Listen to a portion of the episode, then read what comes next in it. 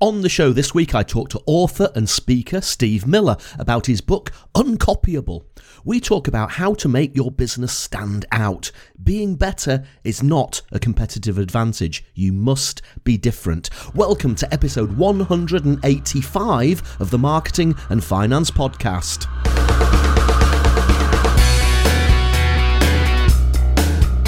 This is the podcast for ideas and inspiration on marketing your business and growing your business, and for discussing topics on all things finance. I'm Roger Edwards, a marketing guy and keynote speaker from Edinburgh. Talk to me if you want to cut the BS and the complexity from your marketing strategy.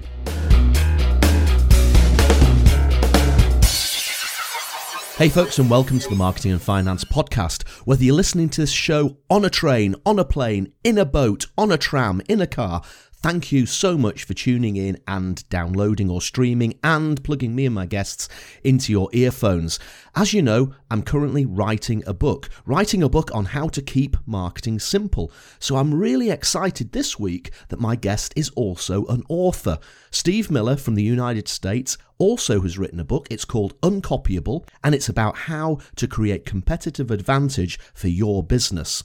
We chat about why trying to be better than the competition doesn't work, why benchmarking helps businesses to stand out, but you must do it right.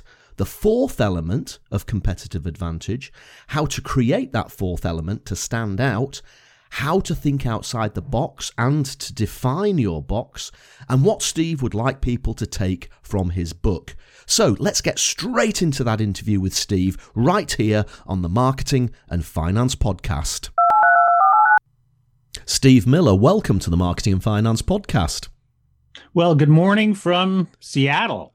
Roger. And, and good afternoon from Edinburgh. Uh, you've you've just you've just answered what is always my first question where are we zooming each other from? So i don't need to ask that now. So of course yeah but i think i i had to look it up myself because i think we're almost 4500 miles away besides the fact that we are eight hours. So steve you've written a book called uncopyable how to create an unfair advantage over your competition.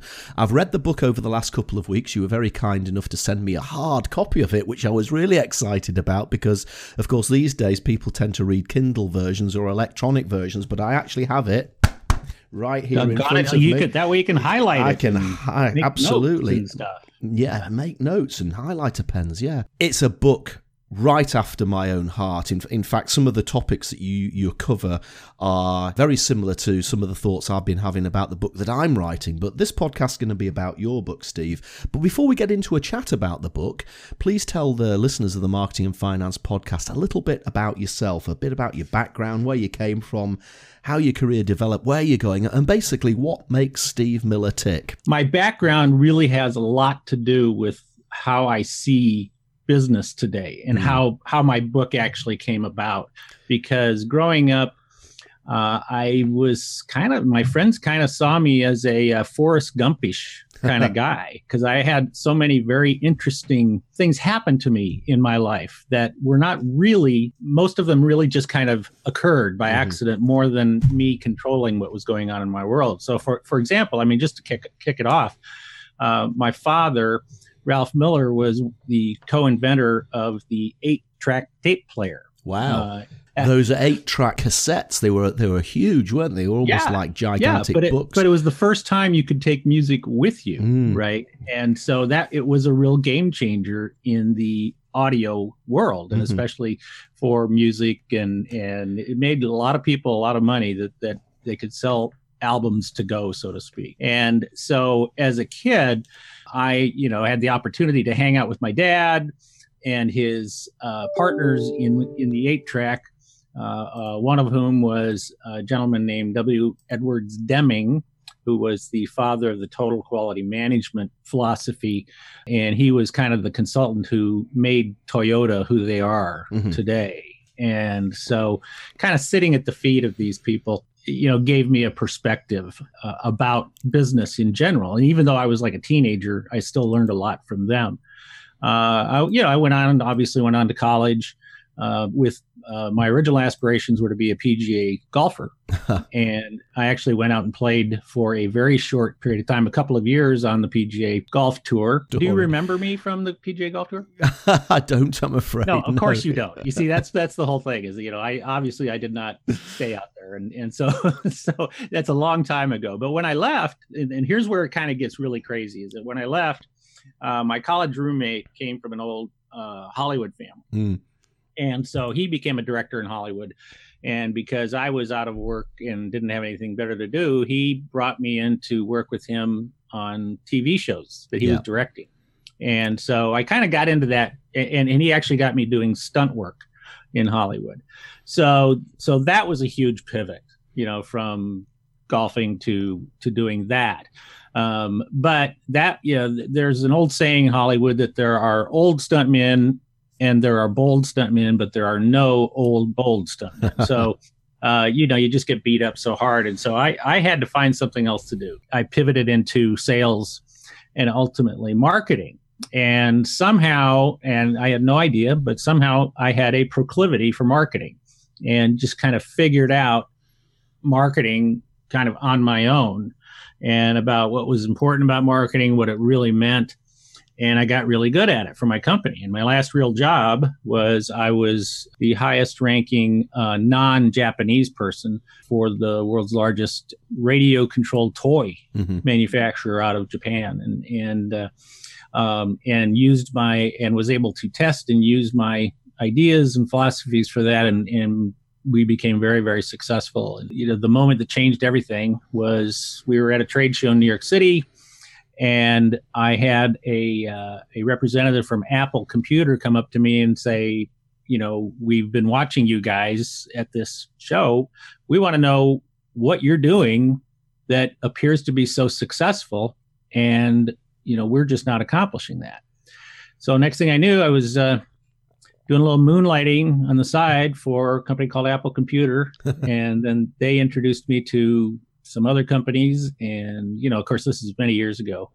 And ultimately, I started realizing I could make more money as a consultant uh, than I was, you know, as a marketing director for this for this company. So I quit, and I've been on my own ever since, and written books, and uh, also become a professional speaker and spoken around the world using my philosophy of separating yourself from the crowd and ultimately the uncopyable philosophy, which which you know, and and in in my own research of getting to to know you better, you know, Roger, like you said, it's you and I have a very similar philosophy.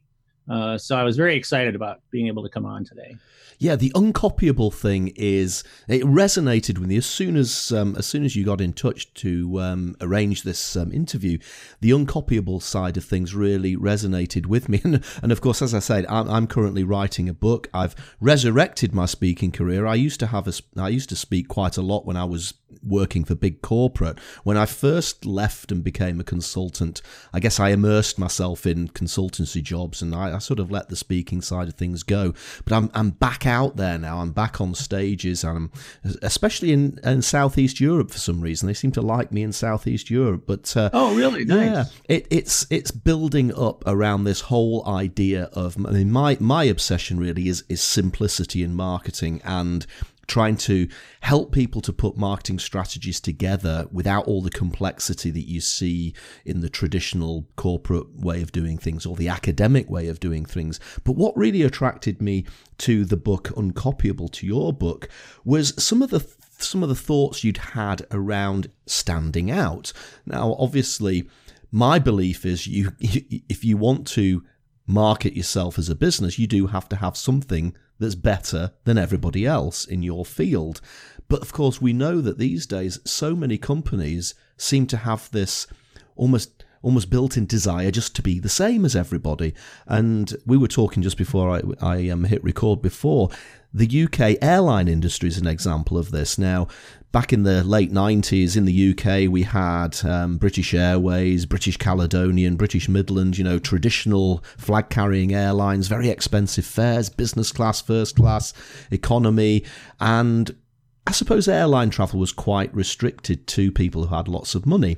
And then at the end of the 90s, uh, a new airline came along, EasyJet, who said they based their business model on Southwest Airlines, a successful US airline, and, and effectively since then, the whole airline industry in the in Europe and the UK has been revolutionised, and now fares are really cheap.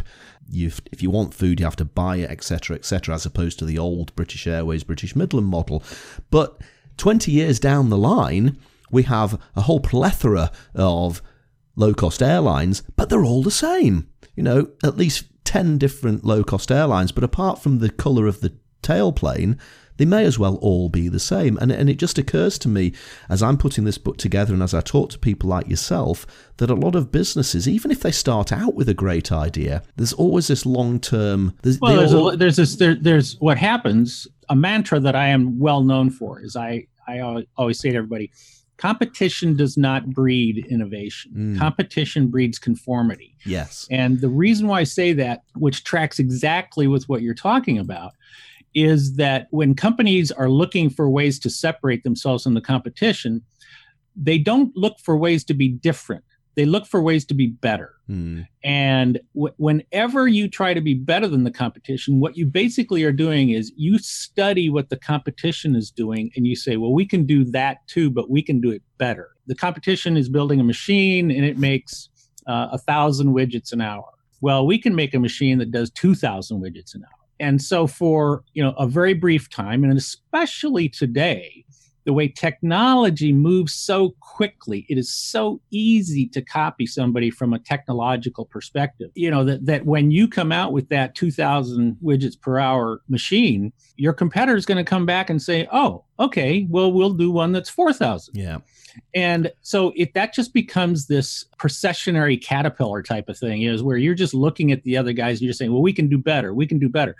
Better is never long term it is never long term because if it can be copied, it will be copied because that is the default perspective that companies have. And and that was one of the big things that I learned, you know, growing up.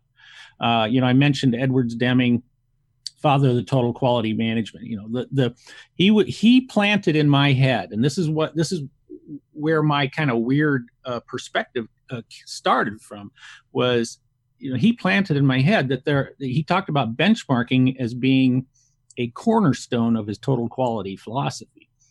And benchmarking, essentially, the definition of benchmarking is to observe correct behavior and then emulate within your own context. What what the vast majority of companies today have mistaken is that there are two types of benchmarking uh, that that he taught, but most of them have ignored the second type. And the, the first one is you benchmark your com- your competition. Mm. What are they doing? Oh, we can do it better. Really, what Deming was saying was you must benchmark the competition just to see how you stand, mm. right? Because you have to have a minimum minimum viable product. But the second part was he said was if you're looking for new ideas, you will never get them from your competition. No. Uh, so what he what he said, and this is the basis of un, uncopyable, and it was driven home much many years later to me was, is that if you want to come up with new ideas, the new ideas don't make you better. The new ideas make you different. They make you unique, and if you do it right, you find ways to become uniquely superior, or as I call it, uncopyably superior. But the ideas, where you go find the ideas, is by going outside of your your world and studying aliens in other worlds. So if you're in the manufacturing industry, for example, you should be studying food companies, you should be studying high tech companies, you should be studying retail stores and retail outlets that have nothing to do with your industry. And go study you're studying them and you're looking for okay what makes them great? What separates them from the crowd? And when you and you see what they're doing you steal it you take it back to your world. Now it's brand new. And of course, you call that stealing genius, don't you? I love that sentence. Yes. That's that's fantastic. It is such an important lesson, and yet, again, the my observation from many years working in the financial services industry is exactly how you've described it: is that people just want to be slightly better, not even massively better. They just want to be slightly better than their competition. And what none of them have realised, and, and I was part of this, so I'm, I'm partly to blame when I was involved, what none of them have realized is that their customers don't care. mm-hmm. All they're doing is they're scoring points off each other as com- competitors. There is this real desire just to be the same or slightly better. And what I was drawn to again in, in your book, Steve, was the you know the really simple way you explain the ways that you can create competitive advantage. Now the tr- the three traditional ways are you can have a better product, you can have a better price, probably a cheaper price, and you can have better service. And traditionally, when you're looking at those three levers that you can pull, most companies can only ever end up pulling two of them because you can't have a really high quality product at the lowest price, for example, with the best service. But you're almost saying that those levers are just not good enough anymore in whatever combination that you can pull them. Yeah, that's exactly right. Because as you say, it used to be that you could you could use two of them. You could use two, but now it's kind of gotten to the point because technology has, you know, there are no bad cars no. on the road you know there are no there are no low quality vehicles so the idea that the product and, and and typically the way a product was better was through the quality of the product. Well that's no longer the case. You know everything is good enough. Because most companies now you know they their products are commodities. Hmm. most companies understand that. They they get the idea that that wow our, our products really aren't that much different. Even the companies that are service based their services are really not that much different. So they say, okay, customer service is, is what makes us different. And if I go to anybody's website, I can pretty much guarantee you that I'm going to find somewhere in there the words, you know, we have the best customer service in the industry. Yeah. And that and I just find that hilarious because they don't define it. Mm. You know, every single company says they have the best customer service in the industry. Now, they not only do they not define it, but everybody's saying that right? You look at the product, you look at customer service, they're all the same. So what does that leave as a decision maker for the for the customer, for the prospect? It's price. Mm. So now you get into that price, the price wars, like you're talking about with the airlines, for example. You know, and if price is the only differentiation that you have, you are always going to lose. You know, you're always going to lose because somebody will always be willing to go bankrupt before you. Yeah. Those things are no longer good enough by themselves to separate you from the crowd. But what we need to do is we now need to look for that fourth element of what else can we do for the customer that is a, that is completely out of that box. Who has uh, ever defined for you what that box is? Yeah. Nobody, right? We just hear the phrase, yeah. get out of the box. So the definition that I've come up with is it's that marketplace that you're in and all of your competitors and you are all in that box. And so, and you've got these big walls around you that say, okay, we got to stay inside this box. We got to fight inside this box. You know, and I say that's bogus. Don't just get out of the box you know build your own box mm. you know i talk about diff- many different examples of that you know in, with with many companies that we that we are very familiar with every you know all the time. And, and uh, you know the best example of course is disney because they just build their own box. If we think in terms of say a roller coaster and if we like to ride roller coasters and i ask you what's the best roller coaster in the world or what is the most popular roller coaster in the world people who are roller coaster fanatics are all going to come back and they're going to talk about this this one in paris you know is so high and so fast that you black out four or five times during the ride that, and that makes it awesome. yeah. you, know, ultimately, we, you know, if you keep talking about it, people will inevitably come up with the right answer. And the right answer is that the most popular roller coaster in the world is Space Mountain in Orlando, Florida. Mm. It has more riders than any other roller coaster on the planet. But Disney does not call it a roller coaster, and they don't they don't promote it like a roller coaster. You know, it's a ride into outer space that has ra- been wrapped in an experience and a physical difference where you don't, you know, you don't really think about it as a roller coaster. So that's the that's an example. What I mean is that, is that we have to look for ways. You know, we have to look for that fourth element that that will give us that total differentiation from the from the competition, and the and the ultimate goal as I as I say in, in the book, is is not not just to have loyal customers, but to have an attachment with them, or I mean, where they are attached to you, where they will actually feel that they can't leave you because they will lose if they leave you. So you have to find that other element to uh, to accomplish that. And what exactly is it that creates that fourth element? Is it creating a community around your product and service? Is it being the better communicator than everybody else? You communicate in an extremely engaging way and you don't perhaps hard sell. It's all it's all maybe content based it's collaborative. What what what what is it that's going to make you stand out? It can be any of those. Um, i break it into three types of strategies. Mm um, in in my book. You know, the, the, first one is is uncopyable branding, and branding, uh, and in small businesses tend to they, they tend to get confused about this word brand. Keeping it as simple as possible, like you say, let's keep let's keep the complexity out of. it. Think of your brand as your promise to the marketplace. Mm. That's all it is. It's just your promise, and then you can come up with an icon uh, that represents your promise. Uh, so uh, you know, for for Disney, you know, they, when you go to Disney World or Disneyland or Disney Paris, you know, Disneyland Paris or something something like that, you you you know, their promise is that this is the happiest place on earth. Hmm. And so everything that they do around it is to show that that this place really, you know, our daughter when we took her there and she she was like 7 years old or something, and she turned to my wife at one point and she said, "Mom, this really is the happiest place yeah. on earth." And happiest is a superlative, mm-hmm. and the icon is Mickey. Mm-hmm. Right. So they make this promise of, of being being the happiest, and then they deliver upon that. That's the branding part. That's I mean that is the brand that you can, you can make the promise for Southwest Airlines, for example. Um, you know, we talked about that that that these other low cost carriers came in ostensibly uh, mimicking Southwest Airlines, but Southwest Airlines had already established a branding proposition, you know, they're still the most successful airline in the United States. Mm. Uh, and the reason why is that, yes, they do have low fares. Not always do they have low fares, but they do have low fares. But they have developed a culture of fun. Uh, they call themselves the Love Airline. And when you ride them, you are going to have a better time you know than you will on and I've, i tell stories in my book about things that have happened on southwest airlines. Uh, you talk to people and you, and you say have you ever seen anything funny on southwest airlines? And almost everybody says yes. Yeah. You know that has has flown them for a while.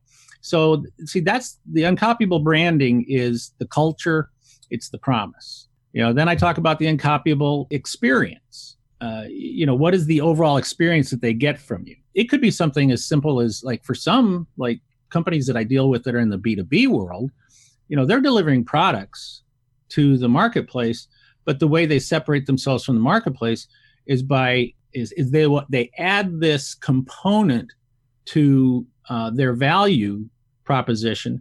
Like for example, the, uh, I have a couple of clients that in the B2B world that they have like uni, you know universities, mm-hmm. you know online universities for their customers but the online universities aren't just about their products, you know, learning how to operate their products, things like that. They go a step further and they teach they teach their customers about marketing and sales and customer service and giving speeches and things like that. Yeah. And then what, what they'll do is they will create a club and they'll say, okay, if you're in the club, you're a customer of ours, you are in the club. And here's your password.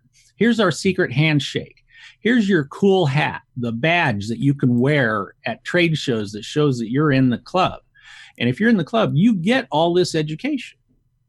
But if you leave the club, you lose that mm. education. Mm. See, so that's like a type of an experience example. And then the third strategy is what I call uncopyable innovation. And that's where you go out and you you do this stealing genius of coming up with ideas and concepts from other companies uh, we have a we have a company in the U.S. Uh, retail store called American Girl. Is, mm-hmm. Are you familiar with that? I'm not actually. No.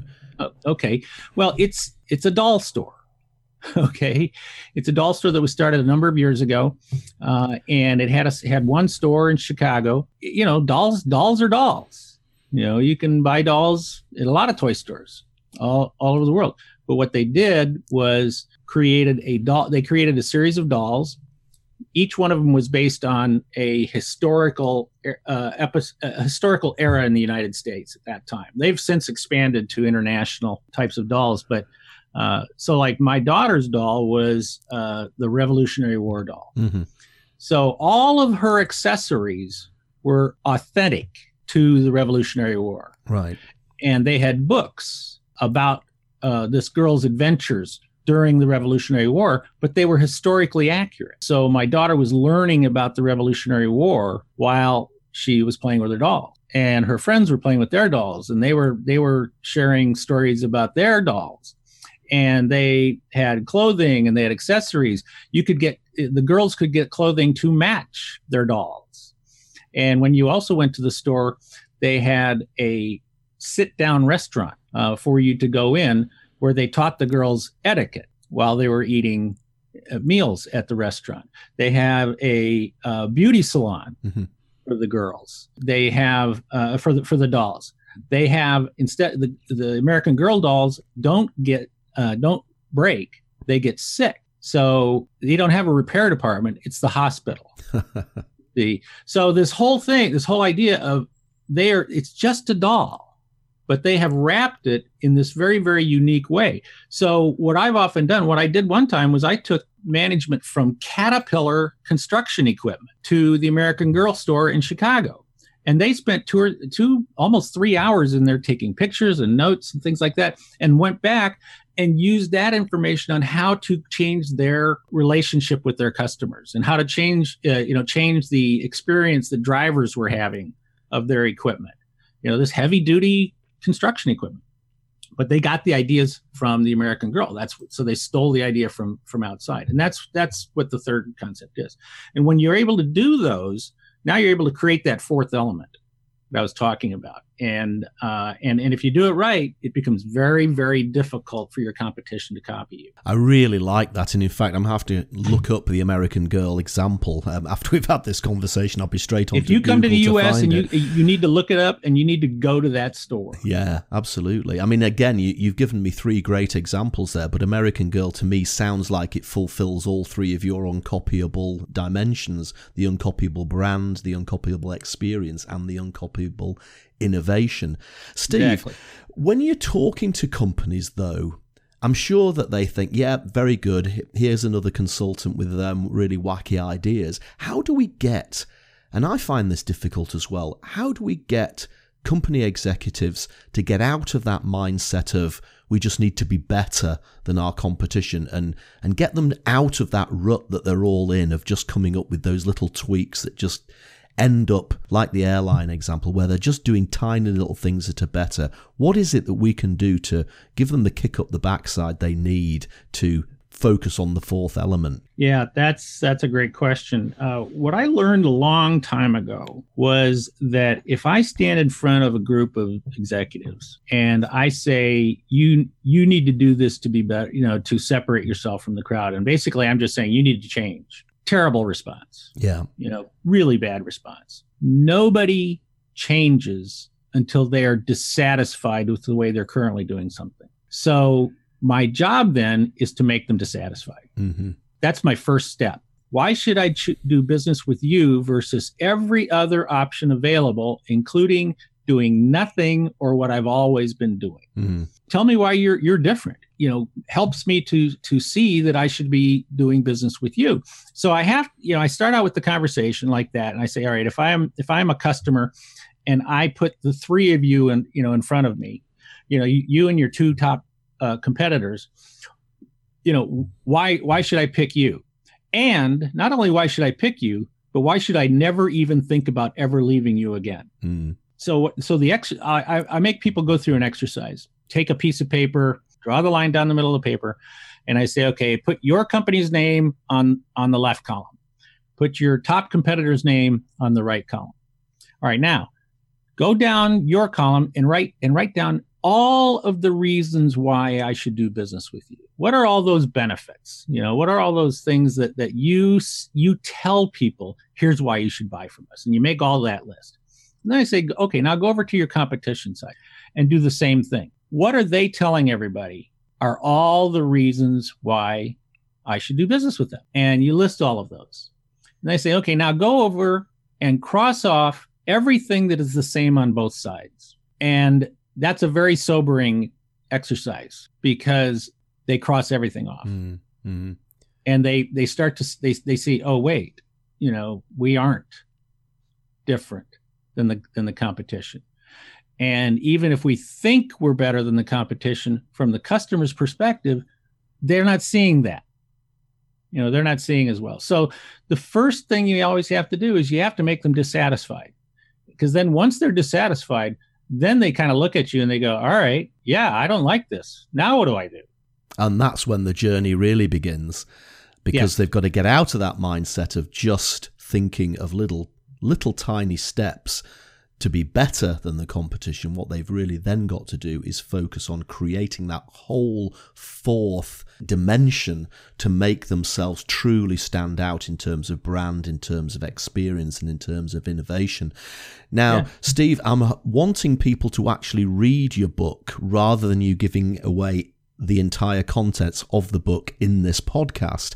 But what would be the one thing that you would like the listeners of the Marketing and Finance podcast to take from from your book or the experience that you've had writing the book over the years as you've as you've built up to uncopyable? You have to be looking at marketing from the correct perspective. Mm-hmm. And you and I kind of touched on this a little bit, and I've heard you talk about this in uh, your other podcasts with Pete, with other guests, and, and, so it goes back to where I always tell people: look, the, the first thing you got to understand is that you're probably doing marketing backwards. Yeah, you know, you're falling into that trap of the the tactics, or as you call them, the communications. Uh, you, you know that that becomes your first the thing. So you say, oh, uh, you know, live video on you know instagram video or facebook live video or that's what's hot today. We should do that. Yeah. It's that's just a tool. That's a tactic. You, that that should never be the first thing you think about. The first thing you should always be thinking about is who's your market. And i i compare it to hunting moose in the forest. Uh, you know if you are hunting moose and you go into the forest there are a lot of animals in the forest but you're not you're not interested in the other animals. You're only interested in the moose. And so, how do you attract? You know, how how do you hunt moose? Well, number one is you got to go to forests that have moose to begin with. Uh, so you got to go where they hang out, and then you've got to figure out what makes them what makes them hungry. Uh, you know what you know what kind of bait is going to attract them, and you know what kind of a gun do I need to bring them down, right? Yeah. So it's uh, so the so the very very first thing you got to do is you got to know your moose. You got to know who they are. You, you got to know uh, where their pain points are, and you got to know where they uh, where they hang out. So that so that then the second thing is what is that bait? You know, what is the message to market that you have that makes them want to raise their hand and say, "Oh yeah, I'm interested in talking to you." And then the third step, at that point, now you start to look at the tools. My moose dictate where I go. And if if and if billboards are the best, then I'm going to use billboards.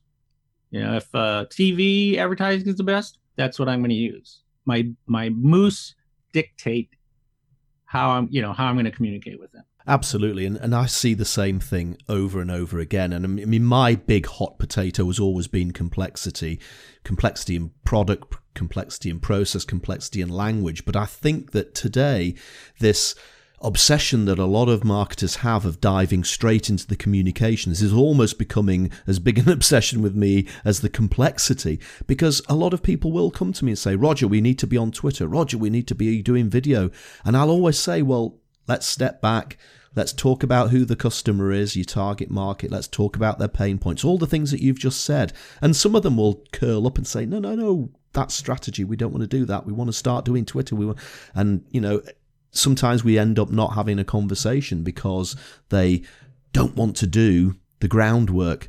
And you can't successfully market your business unless you've done the strategy. Steve, we've covered a lot of ground today we agree on quite a lot of things. A lot of things draw me to what you've written in the book, resonate with me in a big way. And I think that um, everybody really needs to have a read of this book and to think about that fourth dimension. Now, this is the Marketing and Finance podcast. Um, you are a marketer, but what I'd like to do is to just find out from you. Give me one example of a marketing campaign by somebody that's really caught your attention and made you think, wow, they've really nailed that. They've really done that well. Who would that be? I'm going to pick one of my clients. Yep. Uh, small business in Minneapolis, Minnesota. developed software for the portable storage unit mm-hmm. industry. And so these guys who actually came from that industry developed a, a software program that helps small businesses to track their inventory. Mm. And in their first year, they, you know, and it's a very expensive product, but they said, okay, in the first year, we can only have 50 customers. And so we literally would create a countdown on their website when they were at a trade show. It would say, okay, we can, we can take, you know, 15 more subscriptions. And then we won't be opening up subscriptions again for a minimum of six months. We use scarcity and we turned it into a subscription, an annual subscription instead of just selling the product. Uh, and, you know, the subscription included everything you know all the service uh, uh, customizing customization everything. And one year after we had started this year to year increase in sales was over 1800% wow. And because it's a subscription now it's it's like a club. Yeah. And if the people you know cancel their subscription or drop it they lose everything. Great example. And of course, today we've been talking mainly about your book, Uncopyable, but give me an example of a, of a business book by somebody else that you've read recently. My most recent two books uh, that I, you know, one, one is a fairly, uh, fairly recent book uh, and it's called The Founder's Mentality. And it's by Chris Zook, Z O O K, and James Allen. This really gets into how, you know, owners and uh, the way they look at their business, right? You know, they need to be as simple as they can. They they need to recognize that just being better is is not going to be good enough. Uh, they talk a lot about how competition changes so quickly. One of the one of the things I enjoyed uh, uh, in there they did research into b2b companies and they they learned that and i'm going to quote something here out of the book you know they, they learned that well over half of executives who were surveyed say that their main competitor in five years will be different than it is today mm-hmm. you know that you know you see that a lot right where it's not the competitors that you see and I think Bill Gates said it first. He said, "He said I'm not worried about the, the competitors I can see. I'm worried about the ones I can't, I can't see. see." And then the other book that I read recently, which I thought was terrific, is called Monster Loyalty. It's written by a woman named Jackie Huba, H-U-B-A, and it's all about how Lady Gaga turns her followers into fanatics, and she her followers are known as little monsters. And it's a fantastic read, analyzing how Lady Gaga has created this enormous, enormous fan club fantastic, and they've just found themselves on my bucket list. Uh, I particularly like the title of the second one, so I might read that one first. I know it just it just jumped right out at me when I saw it. Steve, thanks very much for coming on the show this afternoon. It's been amazing to talk to you. So much common ground. I love your ideas. I love the book, and I really do recommend people should buy the book and read it, and even buy yourself a hard copy so you can get those marker pens out and start yep. highlighting stuff. So, Steve, how should people get in touch with you, and where can they get the book?